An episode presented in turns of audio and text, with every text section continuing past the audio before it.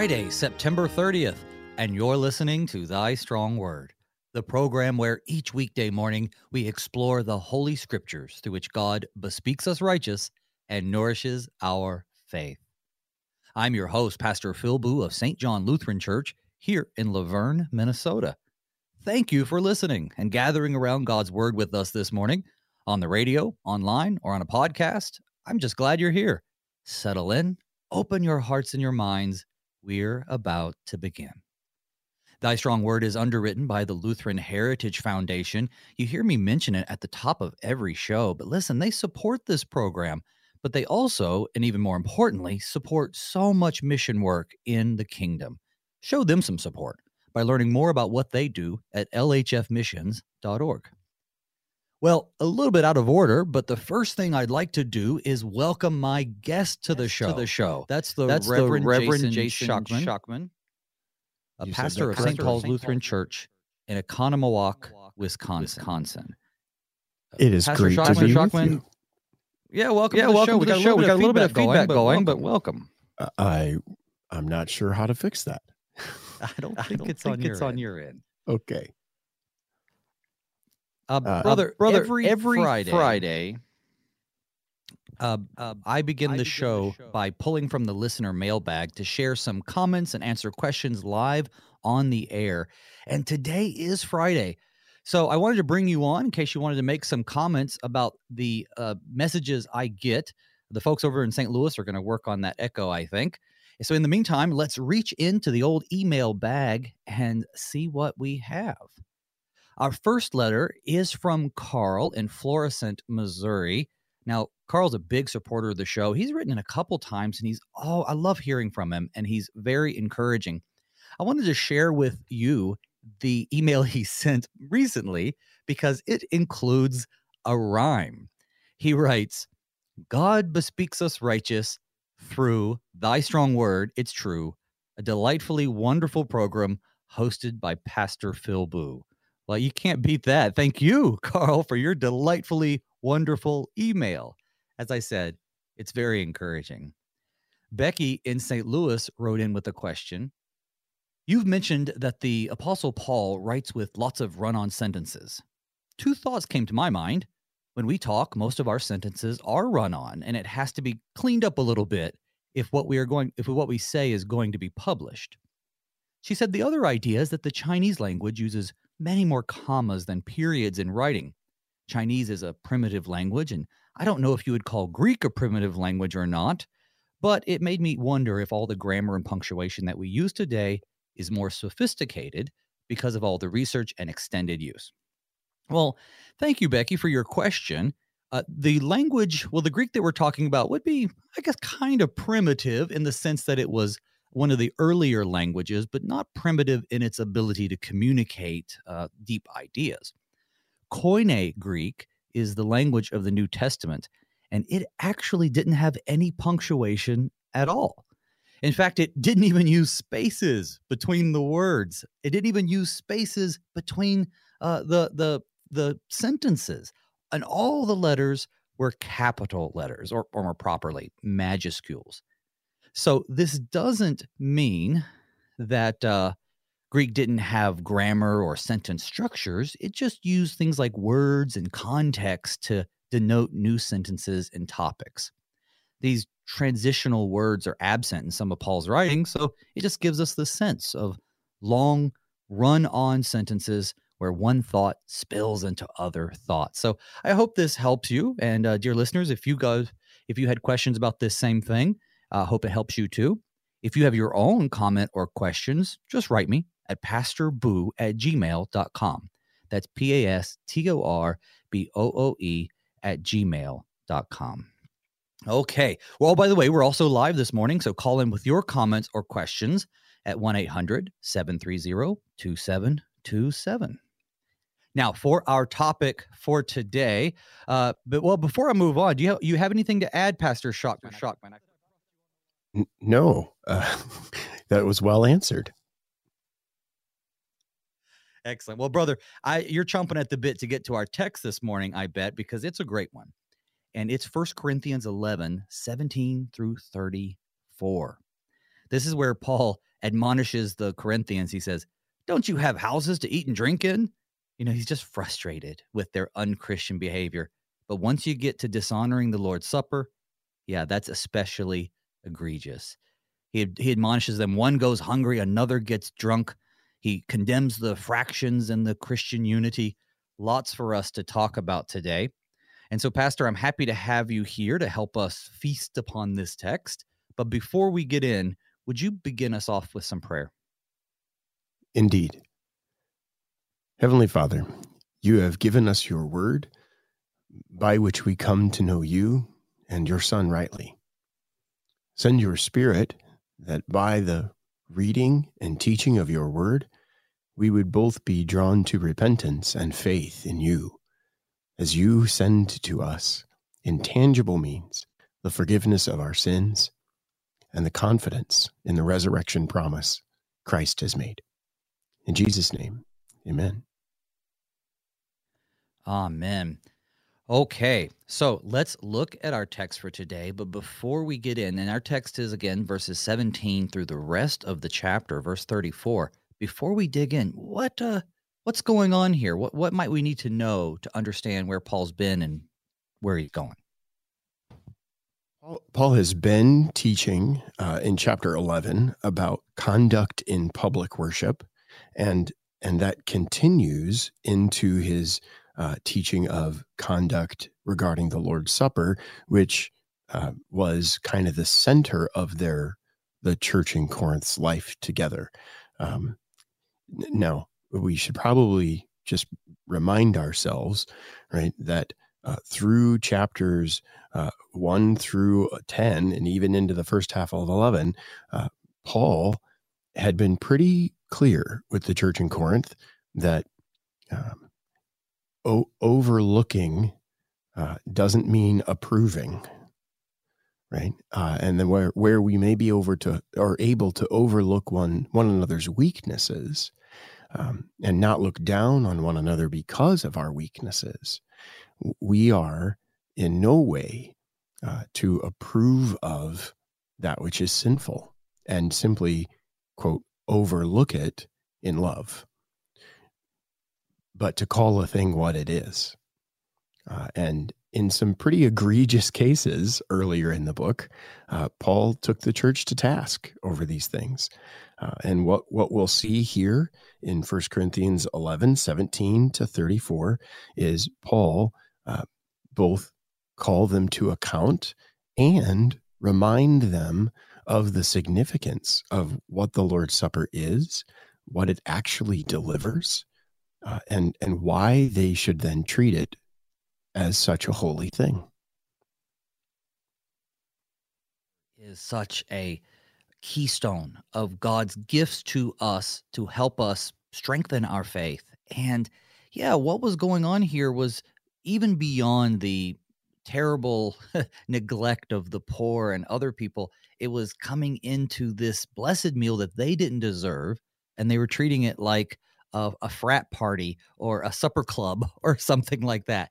And and that's yeah, he's just he's furious about it really.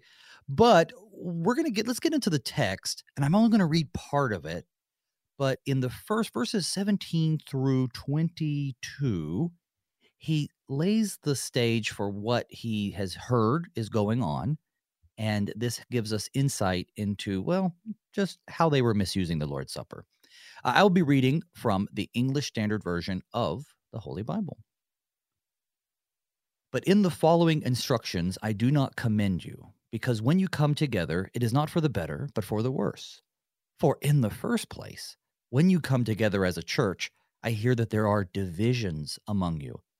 And I believe it in part, for there must be factions among you in order that those who are genuine among you may be recognized. Now, when you come together, it's not the Lord's Supper that you eat. For in eating, each one goes ahead with his own meal. One goes hungry, another gets drunk. What, do you not have houses to eat and drink in? Or do you despise the church of God and humiliate those who have nothing? What shall I say to you? Shall I commend you in this? No, I will not. He had previously commended them, right, in the earlier part of this chapter because they had followed some of the gospel traditions Uh, but then he had to move on to talk a little bit about the women and head coverings and some of the other behaviors within the worship service. And then he gets to this and he he just begins it very, very coldly. I cannot, do not commend you because the Lord's Supper that you're practicing isn't the Lord's Supper at all. This is not how it's supposed to be. And this would have been directed at, at the wealthier Christians, right, brother? Because they would have had the space to hold these these synagogal meetings or these Lord's Supper meetings. Direct as to uh, kind of like James is when he calls the rich to account. Uh, Paul Paul is alluding to the fact that he's heard these things and in some ways he believes them uh, and then he simply calls them to task without actually labeling who he's talking to in the text uh, but it would have been clear uh, amongst the people in Corinth there who he's addressing. And and yes you're right uh, pastor Booe that it would have been um, those who were able uh, to host these meals. Now we don't have um, necessarily the the liturgical order that they were following, uh, but it appears um, that much like Jesus and the disciples, they would gather for a meal, and the end of that meal or the climax of that meal would then have been the celebration of the Lord's Supper. And so it doesn't take much to figure out that those who uh, weren't necessarily day laborers or workers, but owners they could begin their festivities quite earlier in the day. Uh, and so they would gather, and uh, many would, you know, feast and eat their fill and have their wine. And by the time the day laborers got there, there, there may not have been uh, much left, if anything, let alone enough for them to share in the Lord's Supper together. And so some may have missed out on the meal altogether uh, because those who were treating it more like a supper club, as you said, uh, which here in Wisconsin we're pretty familiar with supper clubs. Um,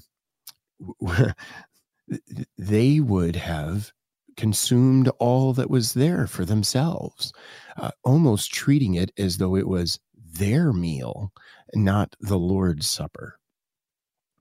That speaks to our practice of it too.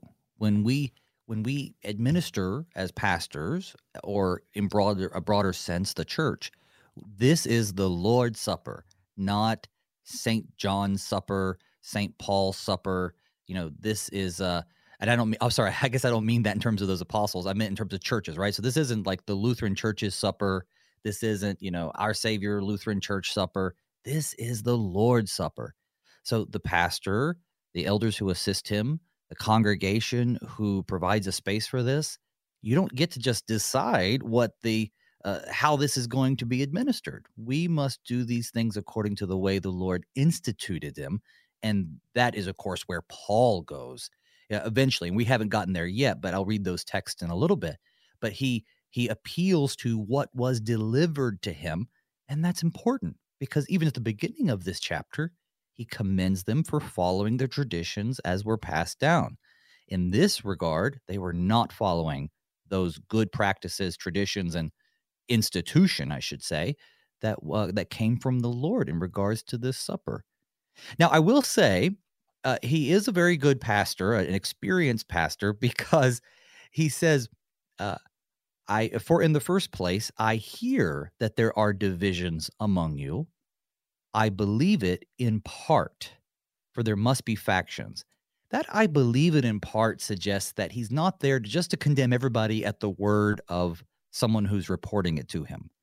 He's able to say that I believe it in part because he knows what's going on in Corinth. He's perhaps heard several different witnesses of what's going on, and he's seen it for himself or heard it directly from them when they've written him and asked him questions. But he doesn't just say, okay, well, now I've heard from one or two people, Chloe's people, for instance, and now I'm going to condemn everybody. He acknowledges that there's, you know, more to the story than one side, and not everybody's always wrapped up in everything. But he also points out that there must be factions among you. Now, that's an odd statement, Pastor, for for one who is so um, so uh, uh uh, zealous for preaching unity in the Christian faith.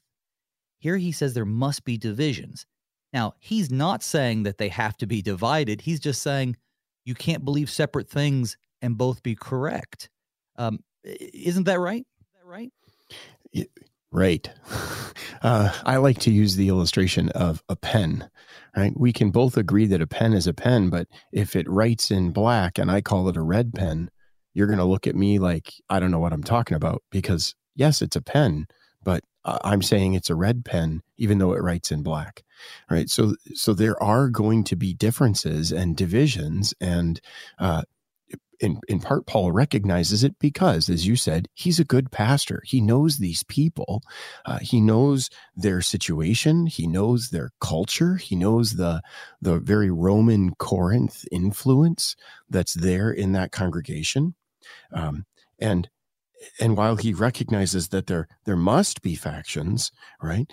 P- part of what he's also alluding to is um, the fact that not all who call on the Lord or not all who say to him, Lord, Lord, will be recognized. He, he knows there are some, and he doesn't necessarily know who they are or that he's he's saying, uh, I know exactly which one of you are saved and which ones aren't, right? But he recognizes not all, not all even all who call themselves Christian, not all, are.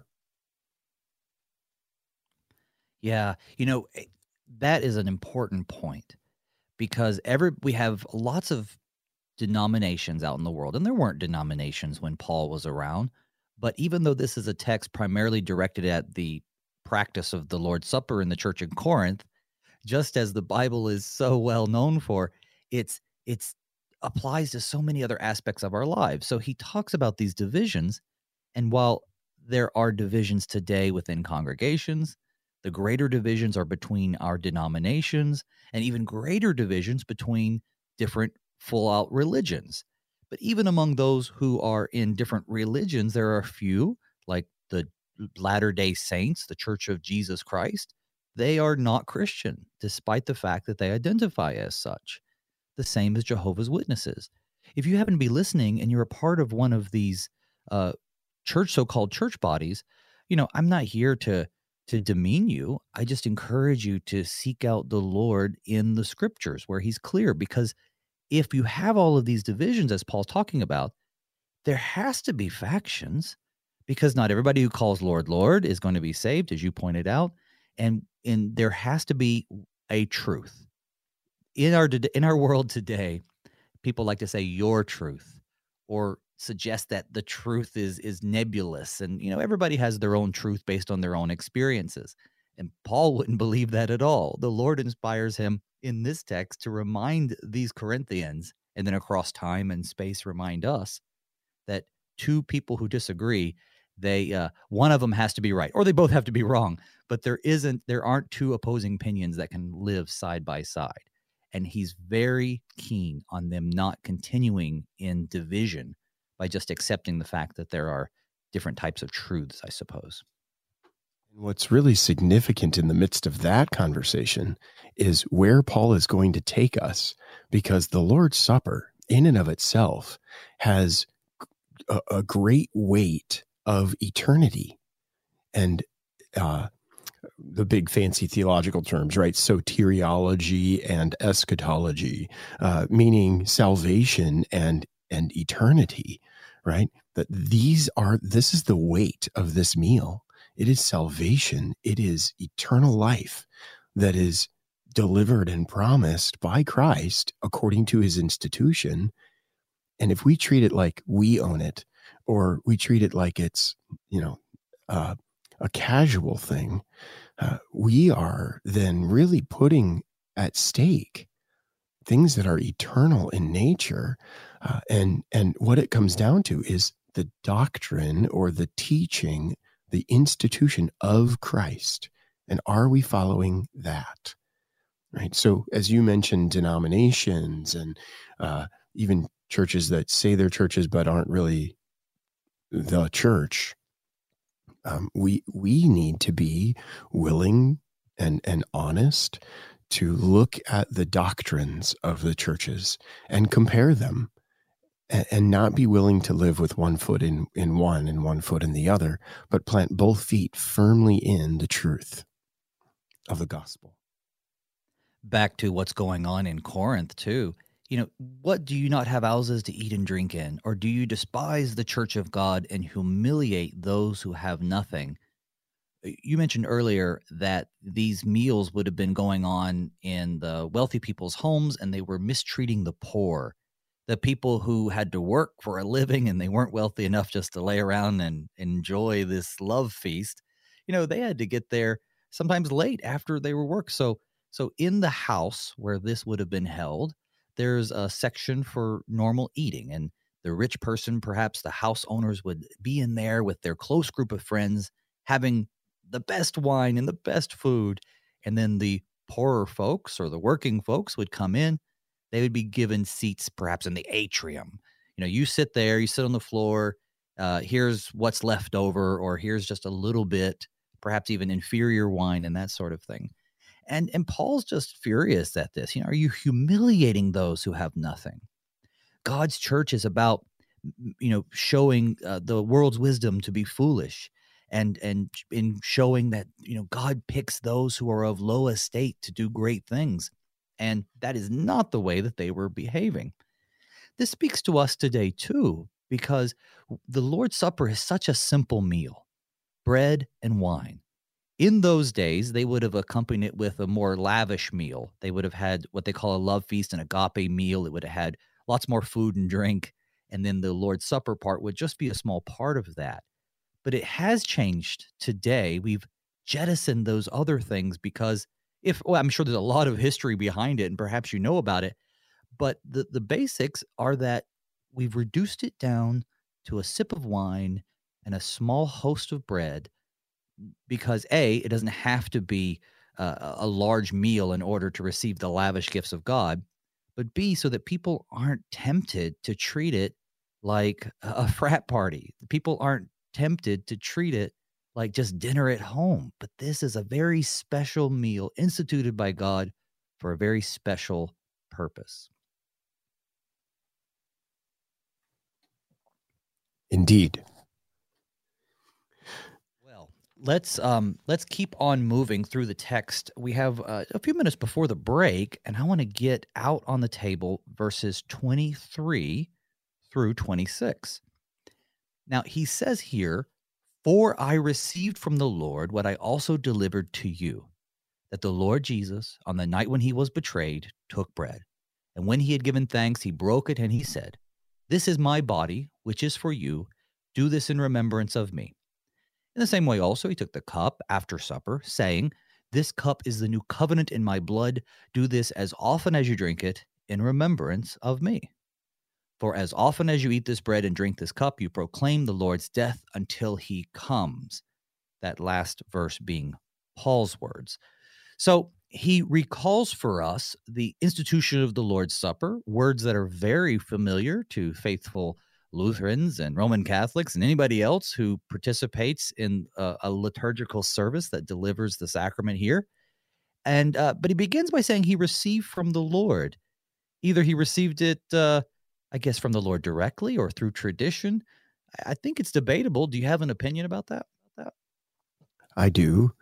Uh, I I'm I'm of the mind, uh, based on the Word of God, specifically in Galatians, that Paul received this instruction from Christ Himself, uh, and Paul is likewise saying to the church in Corinth, "I am passing on to you what I received from the Lord."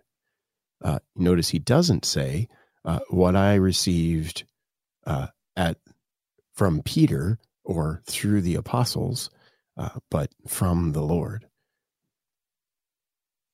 Yeah, that's a pretty good perspective. You know, Galatians 1:12 says, "For I did not receive it from any man, nor was I taught it, but I received it through a revelation of Jesus Christ." Uh, that's when he's defending that the uh, the gospel that was preached by me is not man's gospel, but he relieved, received it directly from Jesus. So yeah, the, the gospel that he's received, we know for a fact as a revelation from Christ, is tied up into the Lord's Supper. And I think that because the gospel is so central to what God does through the Lord's Supper. That is, it delivers forgiveness, it strengthens faith, it emboldens our life. That sometimes people think, well, this should be a meal that's completely wide open to anybody who wants it because it's gospel. We shouldn't we shouldn't apply the law in any way. And yet Paul here is getting ready to give them some directive, some law, some judgments according to how to observe this properly, which we continue today. Uh, talk about that a little bit, if you don't mind. You know, the gospel aspects of the Lord's Supper and how sometimes in the name of the gospel, it gets misused. I think the the easiest way to see that is uh, in our in our American culture we define the word love pretty broadly. Uh, Greek uses four different words for the word love. Uh, and the agape love that is even mentioned here in uh, 1 Corinthians is a self sacrificial love that willingly gives of itself for the good of another and and only because uh, it is love, not not not because it's earned, um, not because it is, um, uh, as we might say, attracted to love this other, but because it wills the best for the other. Um, and boy, what a different definition of love that is from what our culture has. Uh, and and again, we need to be reminded that this supper is the Lord's supper. So it is not open for us to interpret it the way we would like or to uh, administer it according to our preferences. But the church is called, uh, as well as her pastors and the congregations within the church, uh, to administer it in the way the Lord instituted it. Right. So he he delivered this uh, to a select crowd. Right? He he he delivered sermons to the masses, but he only celebrated the Lord's Supper with the people who were uh, closest to him that that had the the the fellowship with him right um, and so uh, so we we likewise are are called to avoid uh, a very careless, uh, you could say, open communion policy, um, but rather uh, we should, in loving rigor, um, will what is best for our neighbor, uh, and that and that calls us to be, um, well, to not openly admit just anyone that feels like they need a snack, right? Uh, but uh, again, to if we go back into First Corinthians, uh, into chapter ten, right? Uh, Paul talked about not having a meal of fellowship uh, with with those in non Christian worship services, and so by inference, uh, non Christians should probably not participate, not probably, should not participate in the celebration of the Lord's Supper. Um, and the realities involved in this meal, uh, they're, they're not created, they're not altered, they're not shaped by uh, a particular church's doctrine or the the particular faith of those who are eating and drinking it right? Jesus isn't present in the meal because i believe he's there. He's present because he said so. Uh, and so the cup and the bread which are a participation in the body and blood of christ again as we read in 1 corinthians 10 16 uh, in a similar manner uh, if you're not on board with that, then then maybe you shouldn't be partaking of it, right? Just like a, a sacrifice offered to a false god, um, where uh, we could even go so far as to say demons are truly present. Uh, even if an individual Christian is there, uh, they probably should not be partaking of the meal that is offered in that place. I, I, think that's a pretty clear two way street, which again, I can harken back to uh, my example of a pen, right? Uh, we can both say, "Yep, that's a that's a pen," but if we if we don't agree on what it actually is, uh, and we will come to this in verse with verse 26 uh, then we, we can't act like we're in unity and proclaiming the same thing if we don't. Ponder these words because yeah you're talking some great great stuff here. We're going to take a break though and listen to these messages.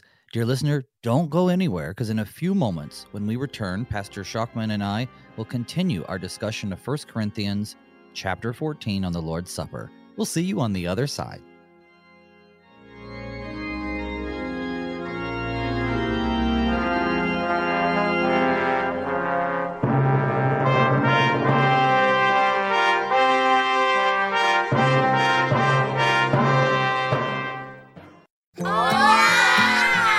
These are the voices of young Lutherans in Mexico City, children who are excited to learn more about their Savior, Jesus.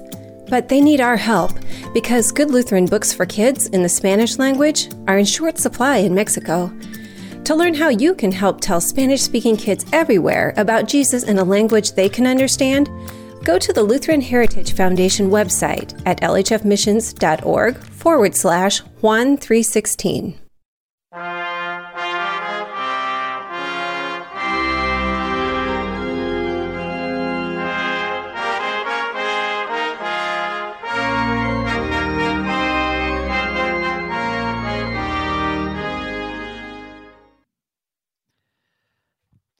Welcome back to Thy Strong Word. I'm your host, Pastor Phil Booe, and with me today is the Reverend Jason Shockman, pastor of St. Paul's Lutheran Church in Oconomowoc, Wisconsin.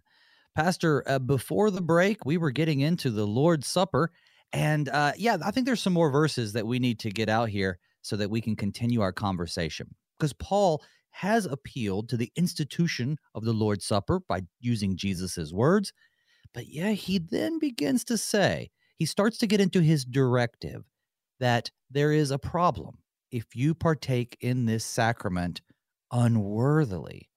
So we're going to read that, verses 27 through 34. Whoever therefore eats the bread or drinks the cup of the Lord in an unworthy manner will be guilty concerning the body and the blood of the Lord.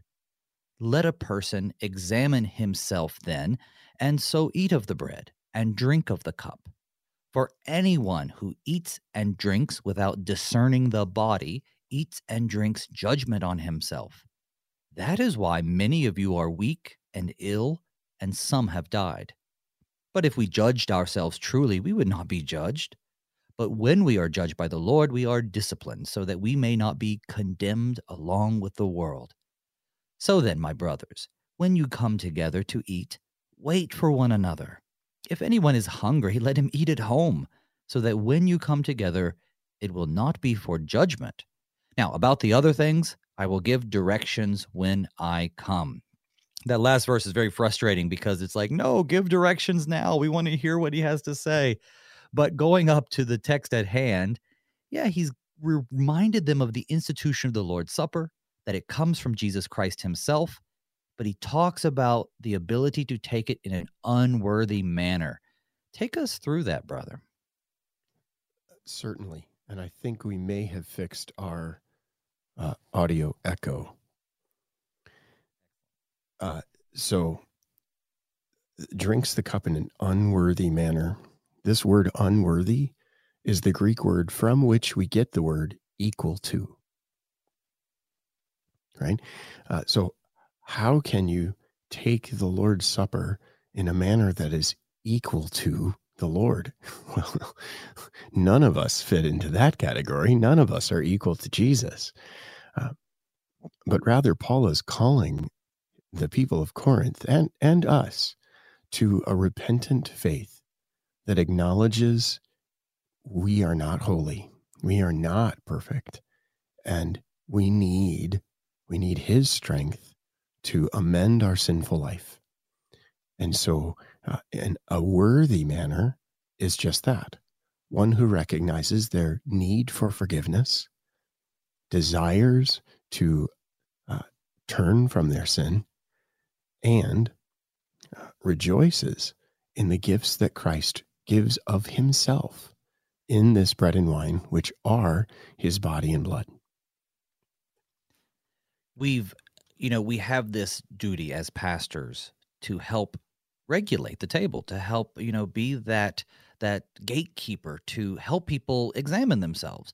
But I've heard it said, well, the Bible says, let a person examine himself, as if that means to the exclusion of a pastor's role as the stewards of the mysteries or the sacraments of God. So, yeah, talk about that a little bit. You know, have you ever run into anybody who's had that idea that the pastor should just say, This is the Lord's table and you should have nothing to do with it and just leave it to people to examine themselves? We would call that functionally open and dangerous. But have you had that experience at all? Yes. It's not fun. no, I mean it's right. Not, it's okay. I I'll I'll it's admit a conversation. that's sort of a loaded question, right? Because every it pastor's is. experienced that. Tell me a Indeed. little bit more about that. So large in part, um, I think that if if we we can take this text out of context, uh, out of out of the teaching of all of First Corinthians, and apply it in ways that are quite dangerous. Um, but when we leave it in place, and and especially leave it in place uh, with other things that Paul has already said in First Corinthians, like you mentioned, First Corinthians four, where he talks about uh, pastors being regarded as stewards of the mysteries of grace. Uh, in in chapter ten, verse sixteen, where he speaks of the cup we bless being a horizontal thing, is a, a koinonia. It is an intimate fellowship or participation in the actual blood of Christ, um, and, and and the bread that we break is an is a koinonia, an actual participation in the body of Christ, and so when we participate in the Lord's Supper, it's not, and this is, I think, maybe the more common one that I've run into, uh, rather than the, well, Pastor, who are you to say whether or not I can have communion? I'm supposed to examine myself, right? I hear this applied more in terms of, uh, well, if I'm supposed to examine myself, then it's just between me and Jesus. And so communion is really then between me and Jesus, as if uh, nothing else matters and nothing else is important. When verse 26, which immediately precedes this, uh, does say, as often as you eat this bread and drink this cup, y'all proclaim the Lord's death until he come. Right? You, right. you individually, as members of a body, are proclaiming the faith. And, and this leads to some other wonderful thoughts uh, regarding the Lord's Supper uh, that that I'm gonna I'm gonna push us into. Um, yeah, let's the, do it. The, yeah. So the first is um, when when we the church gather around word and sacrament, right? There are roles that we have been called to in this body of Christ. And not everyone's an eye, and not everyone's a foot, and not everyone's a mouth. Uh, and so, this office of pastor that's been given to the church is for the proclamation of law and gospel, for the proclamation of the forgiveness of sins, and that such saving faith may be obtained. This office is given to the church, right? Uh, so, then what is the role of the laity when the church gathers around word and sacrament? It is to hear the word of the Lord, to hear the call to repentance, to hear and believe the promise of the forgiveness of sins, that absolution that is declared, and then uh, to respond to God's promises. And how do they respond to God's promises? Well, wh- one could say that when we come to the Lord's Supper, there we are proclaiming the Lord's death until he come. And in some ways, then, the communion rail is the pulpit of the laity. Hmm, and I love like that, that, image. Yeah. I love that image. Right?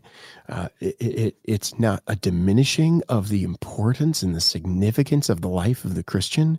It is. It is rather uh, calling them to value and to see as sacred and, and as wonderfully holy this place that they has pre- been prepared for them in the Lord's presence.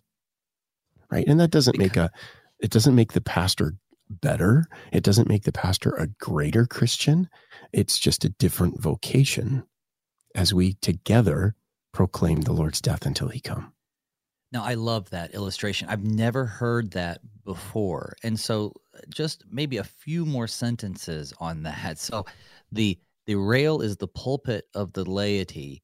And so, what comes to my mind, and correct me if it's you mean something different, is that because communion is not only a reception of God's gifts, but a proclamation of what we believe and our unity with one another, as Paul's going to emphasize in his image of the body later on that when they're up at this altar, they they are proclaiming the the well, he says right here, you know, we're the Lord's death until he comes, but also we're proclaiming that we believe, teach, and confess uh, in unity with one another. People often forget the community part of communion.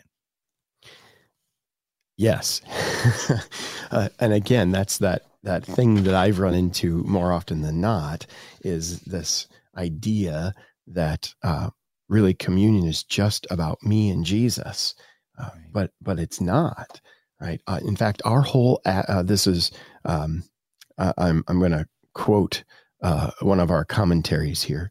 Uh, by their whole action in gathering around the sacrament, hearing the words of institution, eating and drinking the sacramental elements, the members of the Christian community proclaim Jesus Christ and Him crucified for their sins right? So th- this then is what makes the sacrament of the altar the pulpit of the laity.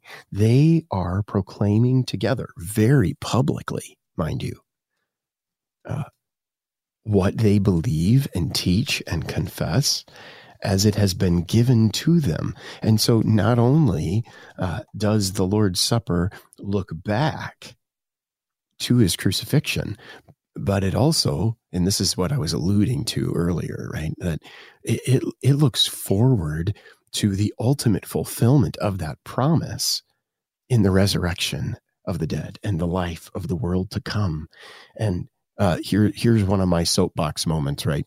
Um, we uh, i think to our detriment in the church have become really comfortable with the idea that the goal of the christian faith is simply to live a good life, to die and go be with Jesus,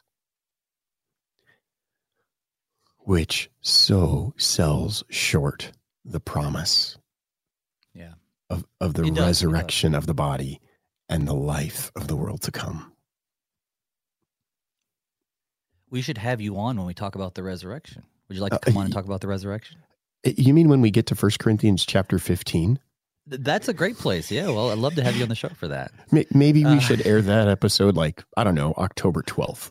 Yeah, that sounds good. Join us for October 12th for uh, Pastor Shockman on that text. But no, you know, you and I talked off the air. Yeah, I, I share that concern. I share that concern because it gives into the, you know, Gnostic idea that uh, all it is is just spirit and that's the only thing that's important. And it, you know, disabuses us, or sorry, we disabuse ourselves of this idea that you know the world is important and your body is important. Our relationships with one another are important. Eternally. and yeah yeah eternally.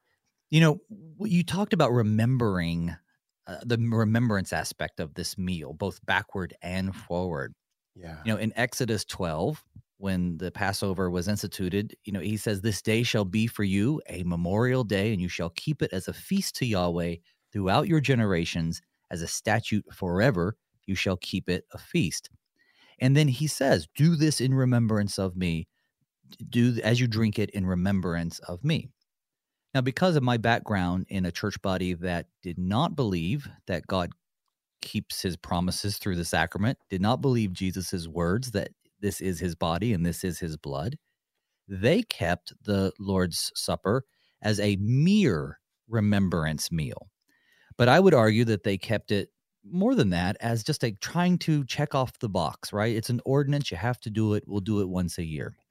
In fact, when I first visited a Lutheran church, and it was an LCMS church in Clyde, North Carolina, I actually had that pastor on as a guest. Anyway, I, when I first visited there, they who had communion every Sunday, I didn't know that. I showed up, I visited. Wasn't permitted to take communion, but I called my dad after the service and I said, "You'll never believe it. I showed up on the day they took communion." and then next next week I'm like, "Oh, I guess they're doing it again." And then, "Oh, they're they they do this a lot." And, every Lord's you know, Day. It, yeah, every Lord's Day. But I I, you know, in that church body began to learn more about this, you know, what it is the Lord's Supper gives to you. And so to make it just something that we're checking off the box, something we're basically doing to serve to serve God or to please God, sucks the grace out of it. It diminishes the reality of what it is. But yeah. I bring that up because the argument from folks who lean in that direction is the words do this in remembrance of me means it's just a memory meal. We're just remembering what Jesus did. But that yeah. sells it short too. It's so Oh boy. Um so uh, let's let's go way back to, to get into this one, right? Let's go all the way back to Deuteronomy chapter five, uh, and and and look at at what is spoken here in verses two through four, right? So Deuteronomy five two through four.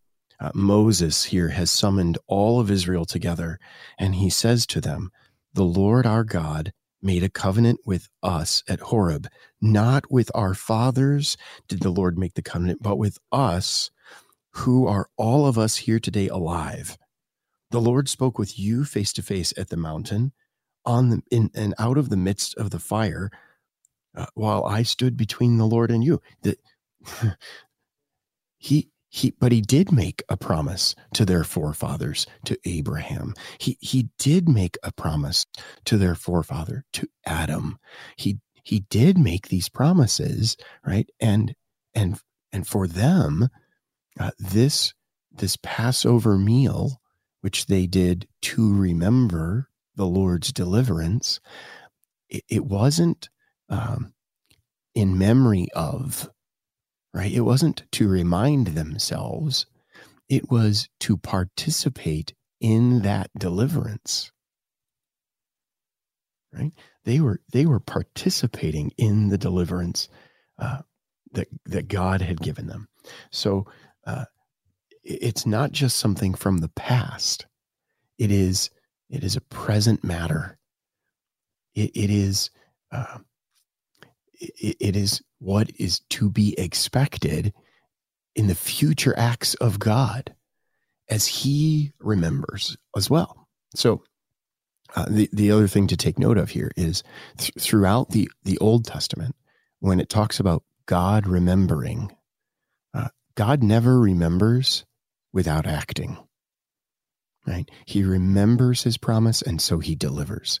Uh, and and and you could almost uh, say when God remembers, you could almost there just insert, uh, and so he acted to save. Right? Uh, and so for us, this in remembrance of me is is pretty weighty right? It's not just to remember, uh, but um, it is because of the the very powerful word of Christ Himself, right? Which which makes this bread body and this blood wine. Uh, it it is an effective deliverance for you, the recipient, uh, so so that uh, with, in, and under this meal, right? The very moment of Golgotha, where Christ sheds his blood and gives his body on the cross, is, is an event in the here and now that you are participating in, that you are receiving the fruit of. Right? And this is another one of those images that I think plays so well to help us remember this or to keep track of this is when we receive the bread and wine of communion, we are actually receiving the fruit of the tree of life. Yeah. The fruit of right, the cross. Right. Of the of the new tree. You yeah. know, the all analogies fall apart eventually. But, Somewhere. You know, what, right. But what comes to my mind, if I can present one, is the idea so i grew up down south and they love the civil war right we would color soldiers like civil war soldiers in elementary school they only gave us gray crayons but still i was going to say you didn't have very the, many um, navy crayons going on there No, no, no. In fact, when my um when my son was born in St. Louis and baptized in St. Louis, uh, some of my family, mostly joking, I believe, uh, wanted to make sure that he was uh, baptized in Confederate held territory in St. Louis so that he wouldn't have to be rebaptized down south in the creek or something. Oh, goodness. Not that that's funny. Baptized. Well, no. you know, my family is mostly not Lutherans. But anyway, actually, none of them are except for my dad. But anyway, the point is this you think of, well, I'm I'm remembering the battle of whatever. There's a little difference between that and say go involving yourself in a reenactment. And so if you're in a reenactment, it's bringing to life what happened. Now, this analogy for the Lord's Supper falls apart pretty quickly, but at the beginning, it kind of makes sense. You know, we are not just going through the motions, but we are being involved in a very intimate way with with what God is delivering to his disciples at that last supper. We we hear the words of institution from the pastor. We receive the true body and blood of Jesus through these simple elements. Now, it falls apart because the reenactment of the, say, a Civil War battle, despite which side you're reenacting, uh, eventually is not real. You know, you know, you go home. But in the Lord's Supper, it has this added benefit of delivering to us in ways that we don't understand the, as you said, the actual fruits of the tree, the actual fruits of the cross. There is Christ's body that died on the cross. You know, there is uh, Christ's blood, which was shed for the forgiveness of our sins. And these things you receive, whether you believe in them or not, which is very important that to receive it worthily, you must discern the body, as Paul says. Whoever yeah. eats and drinks without discerning the body. I've always took that to be a double entendre, right? Discerning the body, that is recognizing it's a both and true body and blood of Jesus are there, but also discerning the body that Paul will talk about in a few chapters the body of Christ gathered in the people. Which he already mentioned again in 1016. right there's this horizontal element to the lord's supper uh, and and you know just to come back to your civil war analogy i can get on board with this uh, here's here's my here's my uh, great lakes kid uh, add to that analogy uh, reenacting the battle just because you imagine it could end differently doesn't mean it happens. Oh, right. I like it. And so, right, uh, back to this idea of it being a memorial. I can neither meal. confirm nor deny how the end. I actually so, never got so, into that, but there were people I knew that did. Oh yeah, oh yeah. So you know, just because I, it, it, rather the meal doesn't work because I imagine it, because I remember right? The meal works and it delivers what it what it promises because christ instituted it right? Because because of what happened in history when christ died on the cross because of his word and promise this is what i receive. I can't imagine something different and expect that that's going to be the reality right? I don't get to go to a a, a reenactment of a civil war battle and decide, well, I, I, I think those Northerners should should lose this time. Right. Well, although I know, know a few people who do. well, you know, I think that the reality when we come to the Lord's Supper is that, you know, it delivers to us a very real thing. It forgives us our sins and it's it's actually God coming to you people talk about experiential worship, right? Experiential worship. What, what, what do you want? You want some, you know, guitars and some drums? Okay. But here's the deal. There is no worship more experiential than receiving on your tongue the actual body and blood of Jesus Christ. And if you don't fully understand that, right? If you don't fully grasp that, then I would say, you know, get into your Bible, talk with your pastor. If you have questions about that, if you have even a little bit of doubt about what the Lord's Supper is and what it does, then go to your pastor and and have that doubt addressed because not that I'm afraid that you're going to take it unworthily, but I'm afraid that you won't really appreciate the amazing things that God does for you through this blessed sacrament. So, and brother, I, I'd love to you give you the last word, but Go ahead. I, oh, we got one minute. Okay, so real sorry. quick. Uh, communion is the only time in your entire life where God invades your world through all five senses at the same time. There's oh, nothing more experiential than that. Absolutely. I love it. This is one of those topics that we could talk about forever because it's so important to our faith light and so important to the church. But for now, I'm just going to have to thank you, my guest, the Reverend Jason Schuckman, pastor of St. Paul's Lutheran Church in Oconomowoc, Wisconsin. Pastor, thank you for being on the show. And thank you, too, for listening to Thy Strong Word. I've been your host, Pastor Phil Booe. Tune in tomorrow as we go into chapter 13, the love chapter. Actually, Monday, pardon me, Monday. Until then, may God's peace and blessings be with you all as we pray, Father, keep us in thy strong word.